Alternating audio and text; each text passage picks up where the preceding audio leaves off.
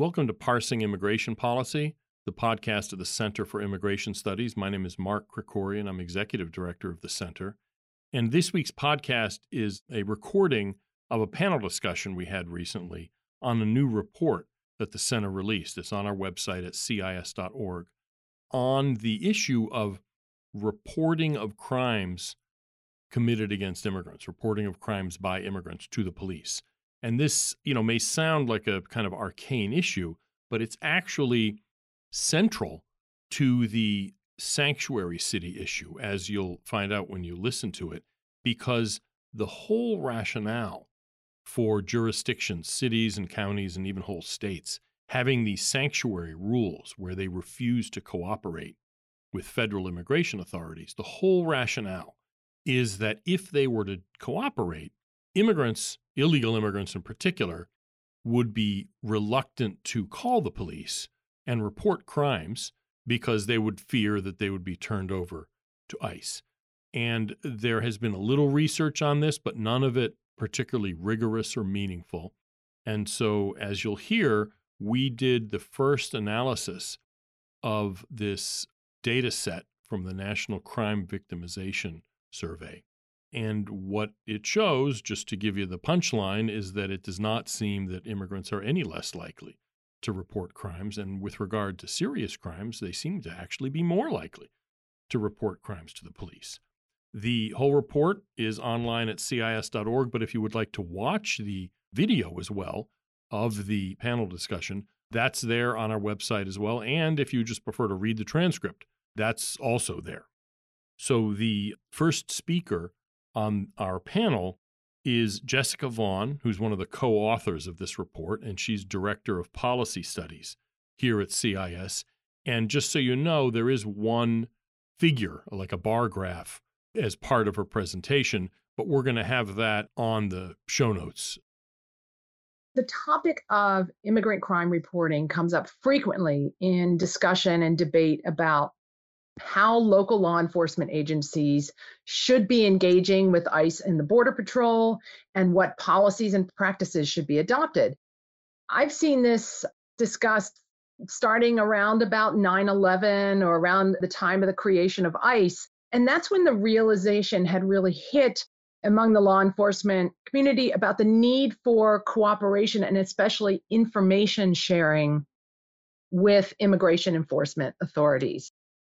And then a little bit later, after the creation of ICE, when they got the resources to do more enforcement and were able to more strategically put a priority and most of their effort on arresting that small fraction of the immigrants in our country who are actually committing crimes and getting arrested at the local level. And that's about when I remember seeing this raised more and more often as a concern and especially when a program known as the 287G program, which allows for local law enforcement agencies to have officers trained and receive delegation of authority to enforce immigration laws. That's when we started to see this argument being put forward as a concern. You began to hear immigrant advocates start to claim that, well, look, immigrants are, are naturally more wary of police and therefore won't report crimes because they were afraid of police in their home countries. And, and so they argued if, if law enforcement agencies cooperate with ICE and share information, then there's going to be a chilling effect on crime reporting by immigrants. And some would go so far as to say, so, you know, crimes will never be solved against immigrants because they won't be reported. Well, law enforcement agencies uh, were always skeptical. They would say that's not what we see. We have robust community policing policies and the benefit to public safety of sharing information with ICE outweighs the risk that people won't report crimes. But regardless, this narrative about immigrants not reporting crimes caught on despite skepticism from law enforcement and despite a lack of consensus, even in the academic research, about this question. The National Crime Victimization Survey, which is the one that serves as the basis for our new report, before only reported based on ethnicity of those being victimized. But there were some other good studies done, one in Prince William County, Virginia, that looked at this question. But there was not a consensus. And so now, as Mark mentioned, this idea of immigrants not reporting crimes as readily as other people in the community is the number one reason given for having sanctuary policies. And it's a dilemma for law enforcement. They want to encourage immigrants to report crimes, obviously, and they don't want to stop sharing information with immigration authorities. And they want to refer deportable criminal aliens over to ICE rather than release them back into the community. So most around the country have decided to cooperate routinely and robustly with ICE, sharing information, communicating, and so on. That is the norm for law enforcement agencies around the country. But there are a few big jurisdictions that have sanctuary policies that don't cooperate, prohibit that where, where lawmakers have prohibited local law enforcement agencies from sharing information with ICE. So, back to our study, that's why we think that this information is important. The National Crime Victimization Survey is considered to be the most authoritative source of information on victimizations and on crime victims. And notably different from some of the academic research that's been done, it asks a sample of people. First of all, were you the victim of a crime? If so, did you report it? And if not, why not? Along with some other information about the crimes. And until recently, they did not collect information on whether people were foreign born who were answering the survey or whether they were citizens. You know, until now, until 2017, it wasn't very useful for examining these questions. But since they started asking the respondents if they were immigrants, if they were citizens, in addition to their ethnicity, now all of a sudden we have a great way to examine these theories about immigrant crime reporting.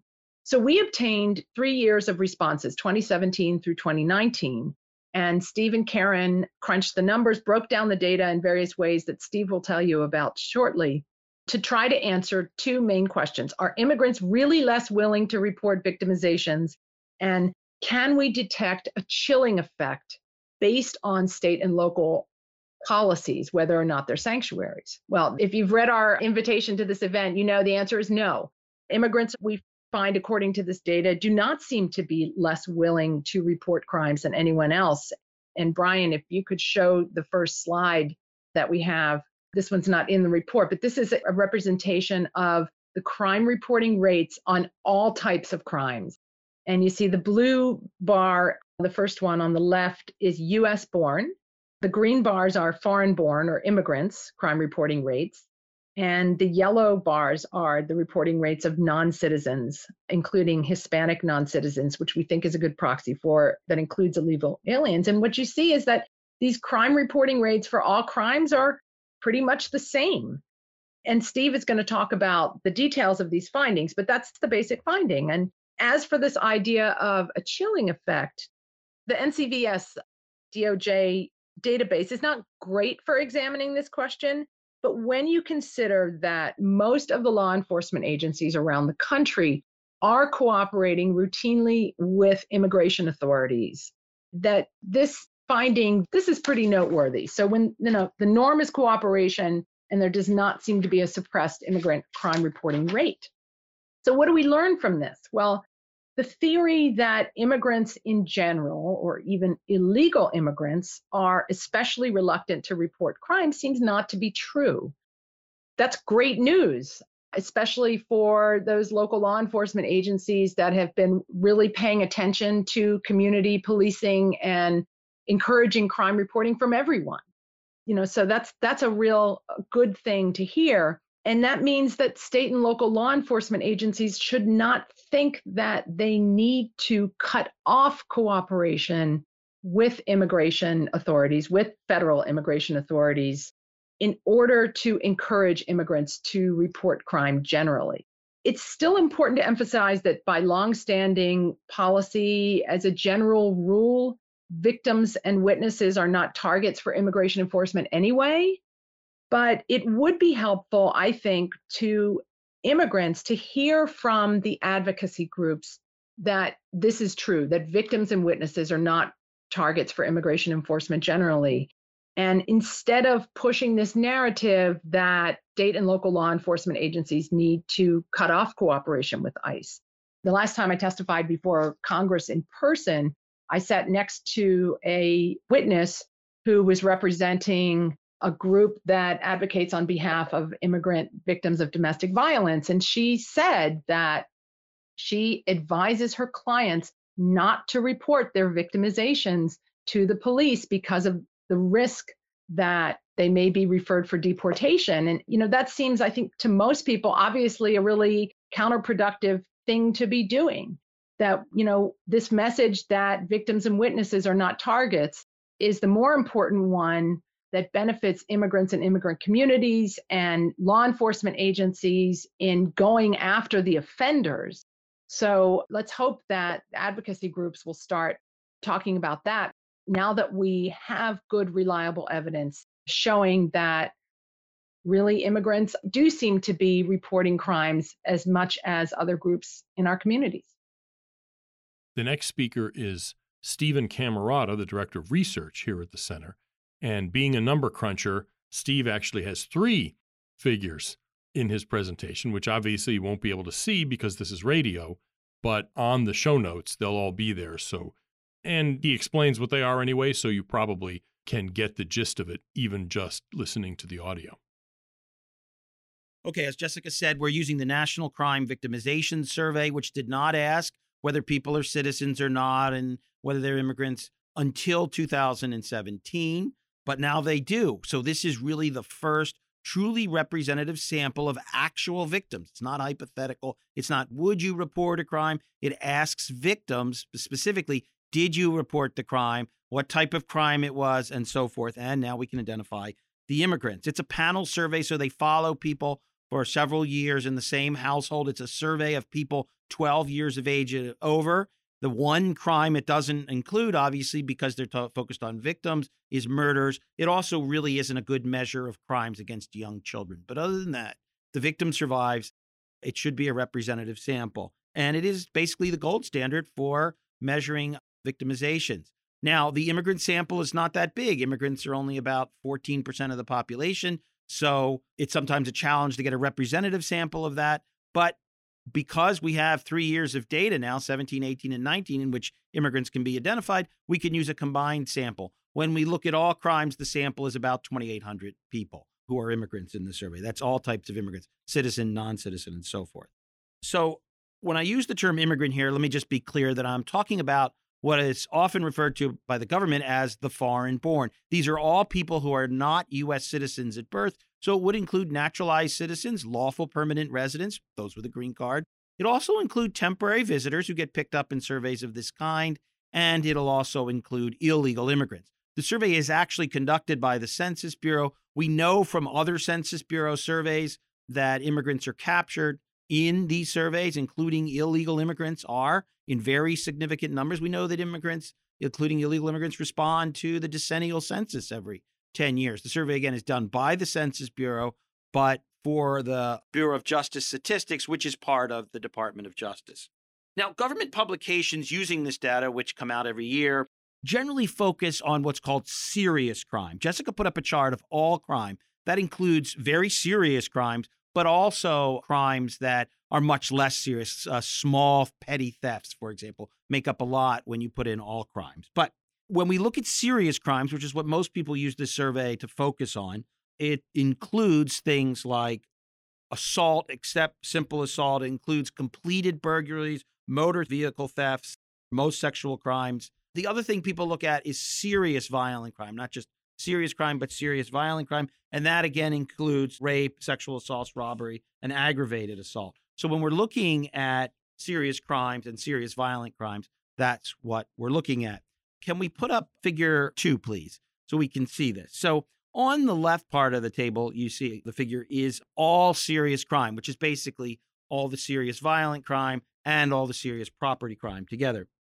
And what it shows is that immigrants and non citizens, including Hispanics who are not citizens of the United States, report those crimes at rates that match, or the little asterisk shows when the difference with the US born or the native born are statistically significant. So when we look at all serious crime, we find that in some cases, not only is the percentage higher, but the difference is statistically significant in this survey. So that would suggest, or that's an indication, that when it comes to serious crime, immigrants are at least as likely, including non citizen Hispanics, to report serious crime as US born people.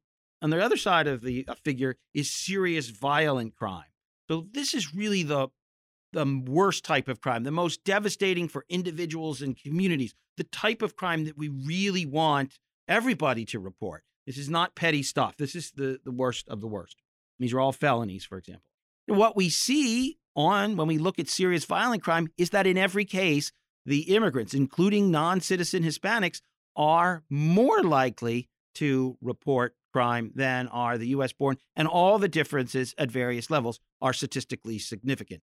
So we can say from this data that there's just no evidence when it comes to serious and serious violent crime that immigrants are reporting them at lower rates to the police. So all that cooperation that takes place between ICE and local law enforcement has not resulted in immigrants, including non citizens, reporting crimes at lower rates. Now, there is a group that's often of special concern. The thought is that within immigrant communities, sometimes women, especially, especially women who are victims of serious, especially serious violent crime. Let's put up figure three. And here again, we're looking at serious crimes and serious violent crimes against women. The left side of the table is the serious, all serious crimes. So that's serious violent and serious property crime. And then the right side is just serious violent crime, which includes, you know, crimes by domestic partners and all the sexual offenses and assaults, except simple assault, which is usually the least serious.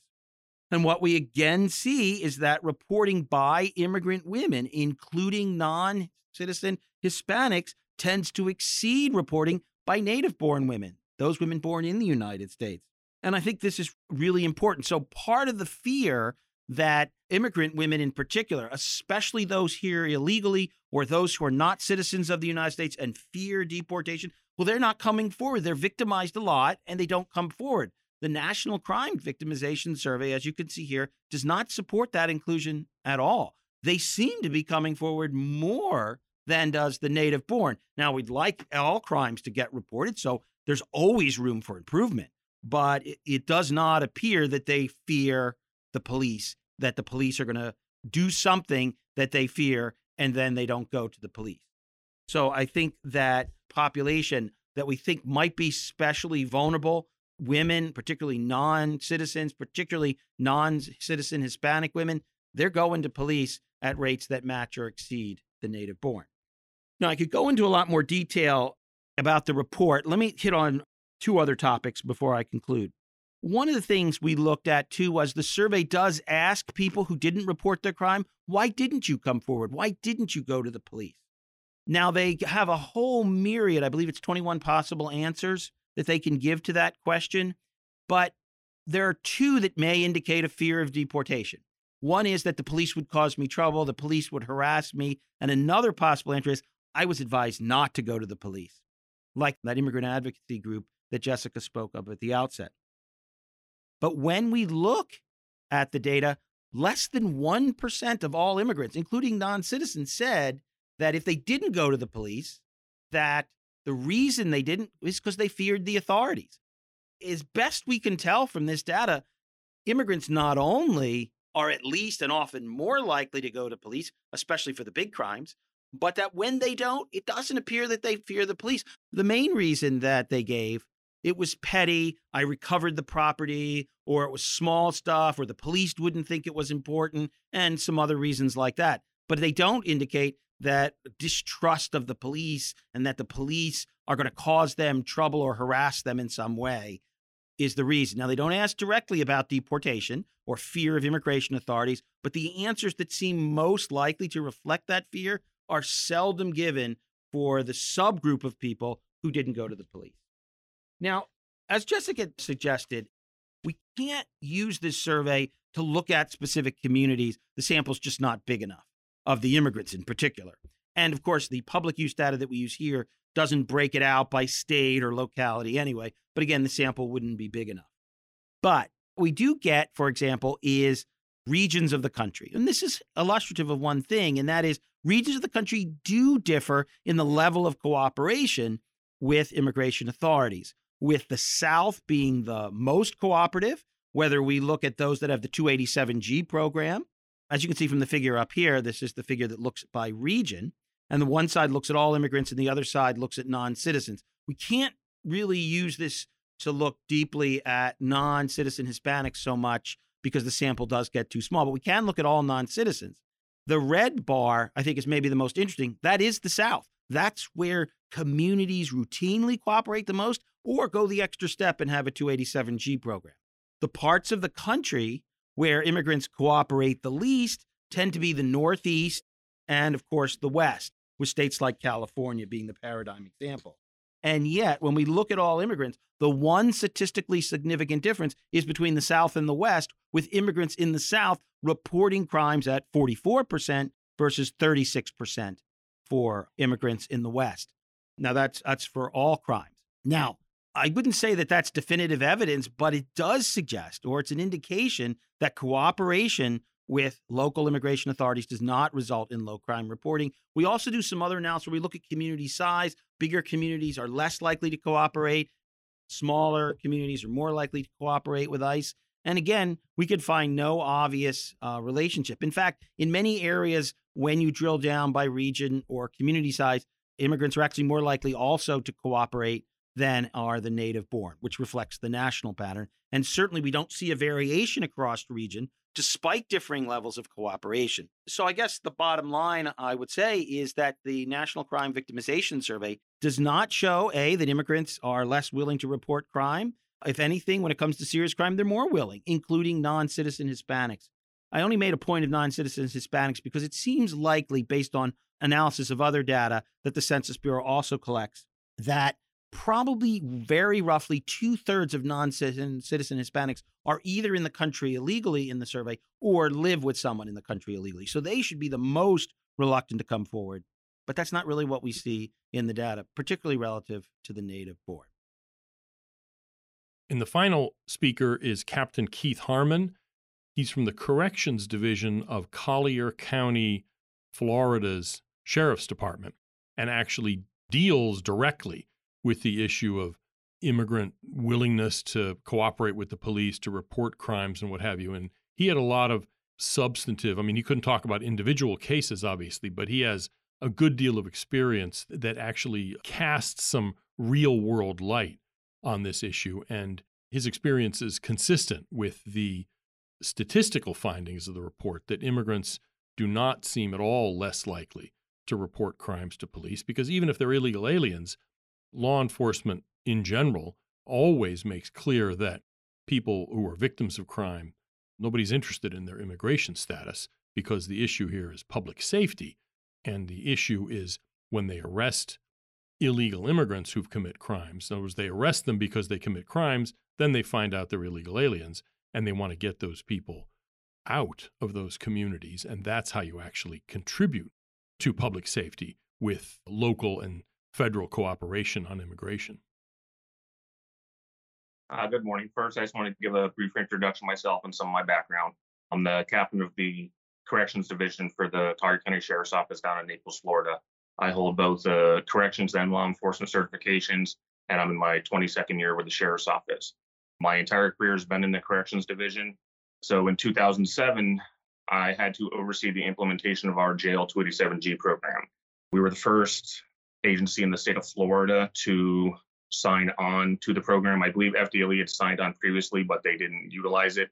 We signed on in 2007, and at that time, you could have both a corrections component and a law enforcement component. We had both components, both corrections and law enforcement. I oversaw the corrections side. The law enforcement side was taken away at a later date, but the JEM, what they call it now, the jail enforcement model, has stayed. So I've overseen this program and dealt with the 287G program since 2007. What I'm going to do is I'm going to kind of go over what we do as an agency in reference to the question are immigrants less willing to report crime? Now, this has been a debate for many years. It was a debate prior to us going into the 287G program. We knew that going in that this was going to be a question. So we've met with advocate groups politicians, we've met with consulates and other organizations to discuss our 287G program. We met with them when we were leading up to it, letting them know what we were doing, how we were going to operate. Um, one of the biggest struggles for a 287G program is getting everyone to understand how the program operates, what you can and can't do, and what you're going to do as an agency. So, as we met with these groups, you know, consulates, politicians, advocate groups, community organizations, this has been brought up. Is there a chilling effect, as it's called? And we've asked people, provide us evidence that there's a chilling effect, that they're less likely to report crimes if they're here illegally. To date, no one has been able to show any concrete evidence to us of that. So we've continued throughout the years going out and doing different community topics. As part of a 287G agreement, you have to do a steering committee meeting where the sheriff and immigration and customs enforcement do an open forum. You're required to post it publicly 30, I believe it's 30 days prior to the steering committee meeting. And people can sign up to speak at the steering committee meetings from the general public, from advocate groups, or wherever. So that's one way we've looked at getting information on, on how we do the program. But for us as an agency, no one, regardless of anything, ethnicity, immigration status, anything, should be afraid to report a crime to law enforcement. When we come into the law enforcement or as a law enforcement agency, we're sworn to enforce the laws as they're written. We can't pick and choose what laws to enforce. So, for example, they say if you're doing 287G and you're cooperating with immigration, you're going to lose the trust of the community. Well, if you don't enforce the laws equally, it's the same thing. You're going to lose the trust of the community if you're not enforcing the laws as they're written. Okay. And it's the expectation of the community that as a law enforcement agency, we take steps to protect them from becoming victims of crimes. We work diligently. We invest significant in outreach, all neighborhoods of the community to reassure everyone no one should be afraid to ever report a crime to law enforcement.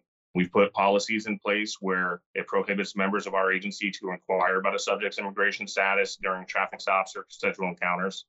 If somebody is arrested for violating state law, local ordinance, federal law, and they're arrested and they're brought to the jail at that time everybody regardless of what they look like every single person that comes into our jail is asked where were you born? Are you a us citizen? We have the 287g program. If you state you're out, you're born outside the united states or its provinces then you're referred to one of our 287g deputies who have attended training and are certified under section 287g to act as the designated immigration officer. We do a lot of outreach to the community you know, back to school safety celebrations where we hand out backpacks. We work very, very closely with our local women's domestic violence shelter, very closely with them. Our sheriff is actually on their board of directors. They refer people to us to get visas, and we work with them very closely. We do migrant education program outreach. We have a section of our county which is called Immokalee, Florida. It is a heavily migrant community. It's a big farming community about 20 miles from our downtown jail we do a lot of outreach out there. That's where advocate groups come from, speaking on behalf of the farmers and stuff like that, because the way Immokalee works is depending on the season and what's being farmed is what their population is like out there. So we do a lot of public outreach out in Immokalee and different areas of the county.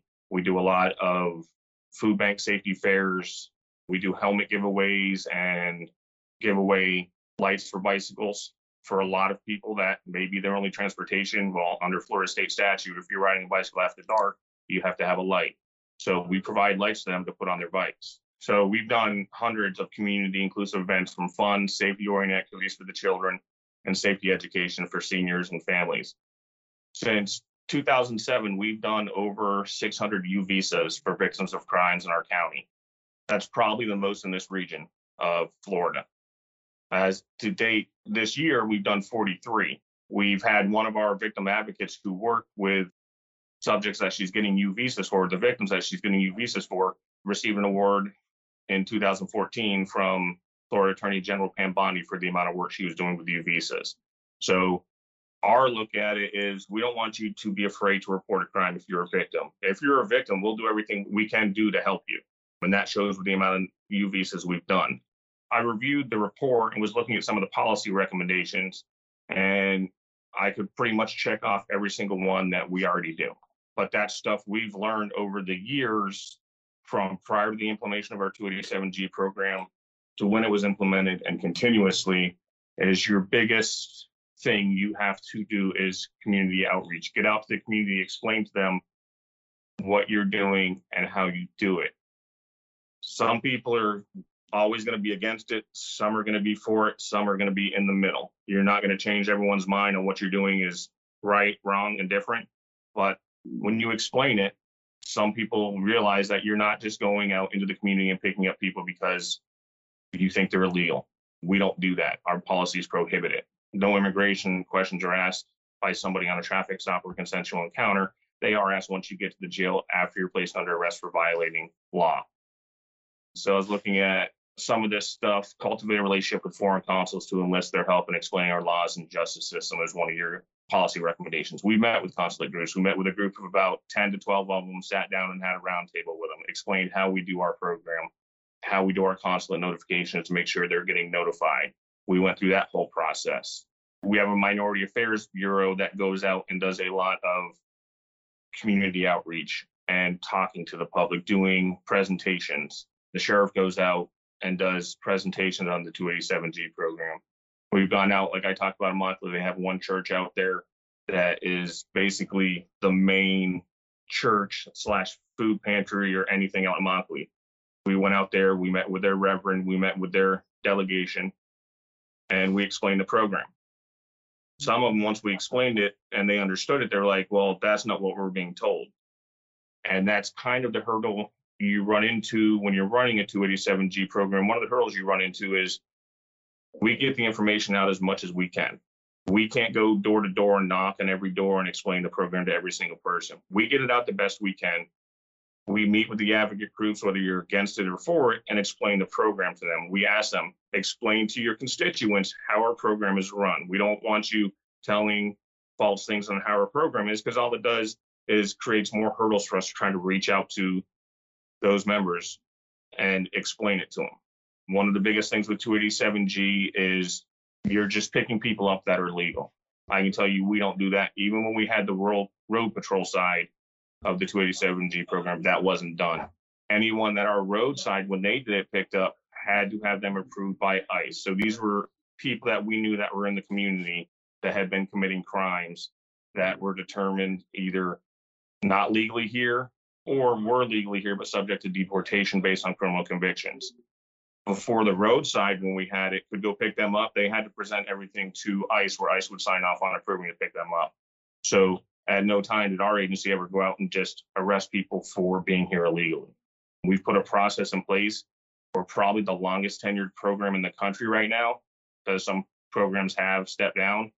And as of right now, we're probably one of the most productive the priorities change depending on the administration. We started under Bush, went through Obama, went through Trump. Now we're with the Biden administration. Things have changed through each administration. When you have a 287G program, you have to work under a memorandum of agreement per the section of the Immigration and Nationality Act. So we have to function based on what they set the priorities. Sometimes the priorities are not in line with the way the laws are written, but we have to abide by the MOA and what the priorities are of the current administration when they're in office. There's a Q&A session also from the panel discussion you just heard. That you're going to have to go on our website to listen to because the presentations were long enough for this podcast. I wanted to say a few words on a somewhat different matter. Supposedly, this Saturday, a new caravan is set to leave southern Mexico. The people involved, Central Americans and Haitians and others, have been bottled up by the Mexican government in southern Mexico. There's a border town on the border with Guatemala called Tapachula, which is the center of a lot of these illegal migrant flows into Mexico from Central America. And there's been a lot of the usual hype about this, but the people leading the caravan have actually made a lot of provocative statements. If the National Guard, meaning the Mexican National Guard, tries to stop us, we're ready for war, this kind of thing. It's kind of over the top. I don't know how many of the actual ordinary illegal aliens in the caravan are like that, but the leadership clearly is very confrontational. And this is just one of a series of problems that Mexico has to deal with because of this flow of people. And not just Mexico, of course, but countries to its south. I mean, these people are all coming through mostly, often the way it works is they start in Ecuador because Ecuador, they, they don't have visa requirements for anybody. And then they end up going into Colombia and then through the Darien Gap, it's called, which is a jungle area that doesn't have any roads or settlements in eastern Panama, serves as kind of the buffer between the North American continent and the South American continent. They come through there and they're coming through Panama and then Costa Rica. And these are large flows of people that the governments of these countries have real problems to deal with. I mean, Mexico is a big country with some serious state capacity. Panama and Costa Rica can't deal with these flows of people. They are, in fact, often just facilitating them in order to get them out of the country. They literally will bus them from one end of the country to the other and then hand them off to the next country just to get them out. And we have properly complained about some of these things, whether it's the caravans or just the regular flow of people, and insisted that these countries do a better job of enforcing their own borders and their own immigration laws. But the core problem here is not that Mexico isn't doing a good enough job of stopping caravans or that Panama isn't doing a good enough job of stopping the flow of migrants from outside the region trying to pass through Panama. The problem is the ability of these people to successfully get into the United States. It's kind of like the drug issue, where people critical of the war on drugs, the enforcement aspect of it, say, look, if there weren't such demand in the US for these drugs, you wouldn't have these cartels supplying them. And there's something to that. I mean, I don't have the answer to the drug issue, but the fact is that the ability to sell the drugs in the United States is the reason these cartels are smuggling them here.